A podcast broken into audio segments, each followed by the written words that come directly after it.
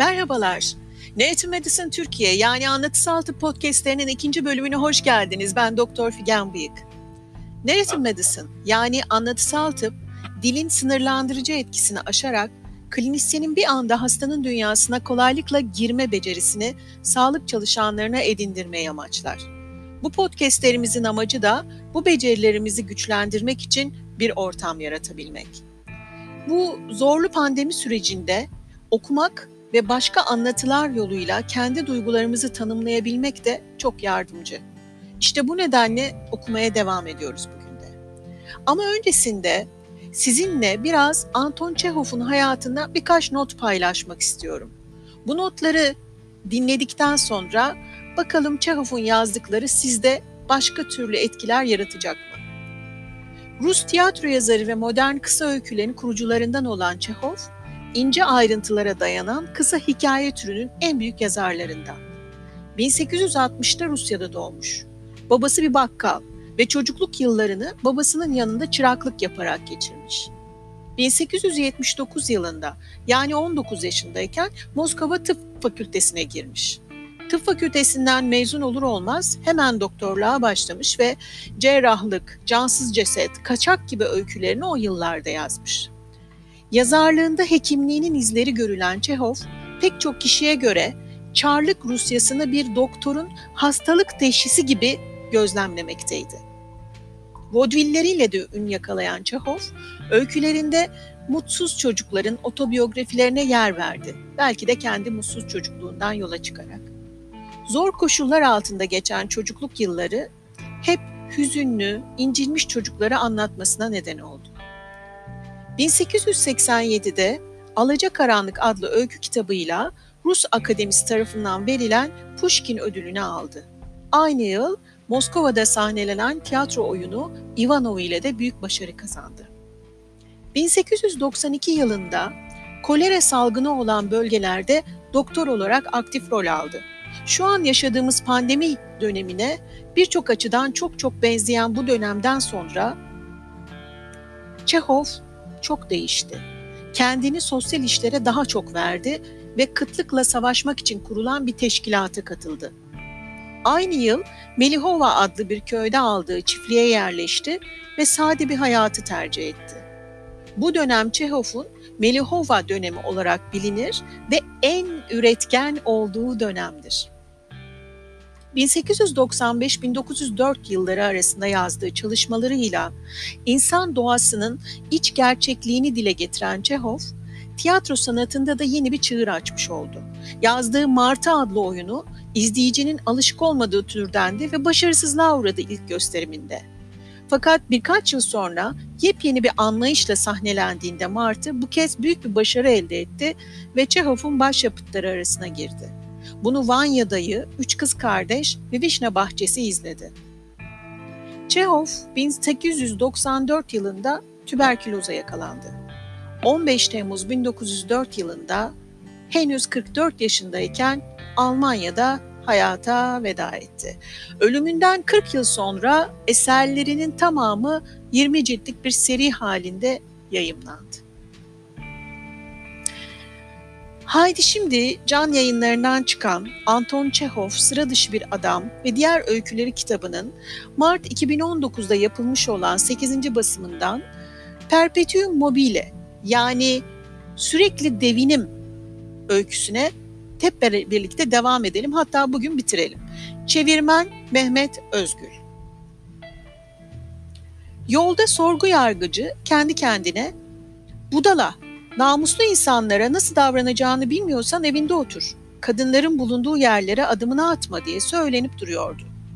Bu sözlerle kendine mi yoksa doktora mı çıkışıyordu, orası pek belli değildi. Araba ailesiyle birlikte oturduğu evin önünde durunca aşağıya atladı, kapıdan içeri girerken homurdandı.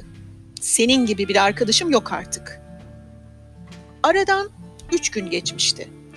Viziteleri bitirdikten sonra odasında kanepeye uzanan doktor, yapacak başka işi olmadığı için eline aldığı Hekimler Takvimi albümünde Petersburg ve Moskovalı doktorların adlarını okuyor, bu adların arasında hangisinin en ahenkli, en güzel olduğunu bulmaya çalışıyordu.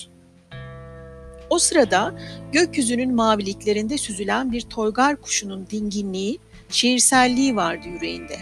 Bunun da nedeni bir gece önce düşünde yangın görmesiydi. Yangın mutluluk anlamına gelirdi.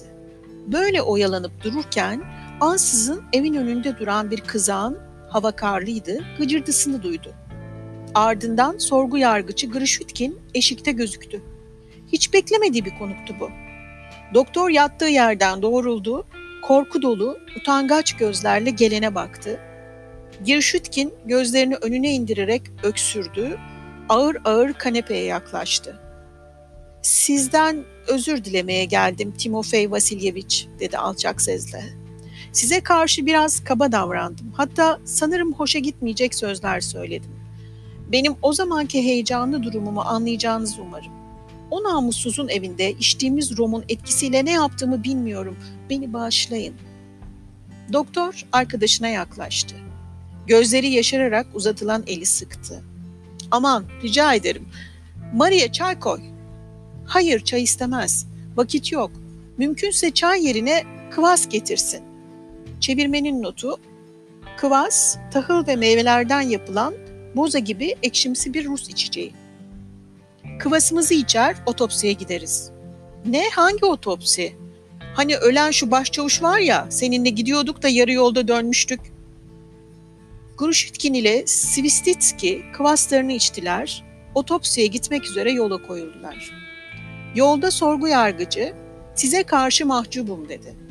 "O zaman kendimde değildim. Gene de biliyor musunuz, şu savcı keratasına boynuz taktırmamanız gücüme gidiyor." Alimonovo kasabasından geçerlerken meyhanenin önünde General Yozov'un kızağını gördüler. Grişutkin, "Jojo burada," dedi. "Atlarından tanıdım. Hadi gidip onunla bir iki laf edelim. Birer soda içer, hem de meyhaneci kadını görürüz. Çok ünlüdür. Ben karı diye ona derim. Of, nefis parçadır doğrusu." Yolcular kızaktan inip meyhaneye daldılar. İçeride Yojov ile savcı Tulpanski oturmuş, çilek şurubu içiyorlardı. Yojov, Grişutkin ile doktoru görünce şaşırdı. "Nereye böyle? Buralarda ne işiniz var?" "Gene şu otopsiye gidiyoruz. Ama varamıyoruz ki bir türlü. Büyülü bir çemberin içinde kasılıp kaldık sanki. İçinden çıkamıyoruz. Sizin yolculuk ne tarafa bakalım?" "Biz de toplantıya gidiyoruz." "Sizin böyle sık sık toplantılarınız mı oluyor? Üç gün önce katılmıştınız ya." "Ne gezer, savcının dişleri ağrıyordu. Ben de o gün kendimi iyi hissetmedim. E söyleyin bakalım, ne içeceksiniz?" "Şuraya geçip oturun. otuz üç ve derhal.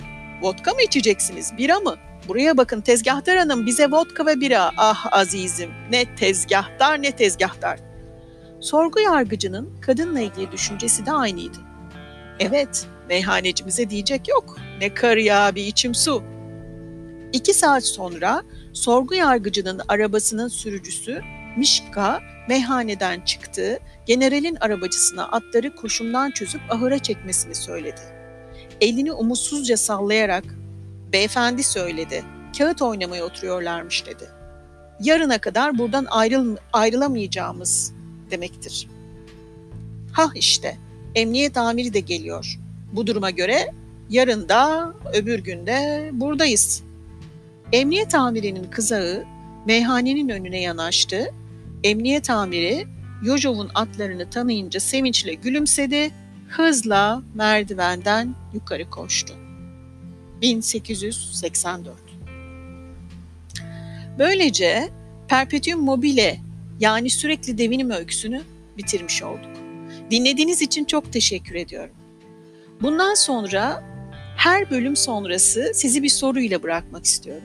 Bugünkü sorum, sizce değerli meslektaşımız Çehov bu hikayenin ismini neden Perpetuum Mobile, yani sürekli devinim olarak seçmiştir? Kendinizi sürekli bir devinim içinde hissettiğiniz bir zaman oldu mu? Belki bu konuda biraz yazmak da isteyebilirsiniz. Tekrar dinlediğiniz için teşekkürler. En derin saygı ve sevgilerimle görüşmek üzere. Hoşça kalın.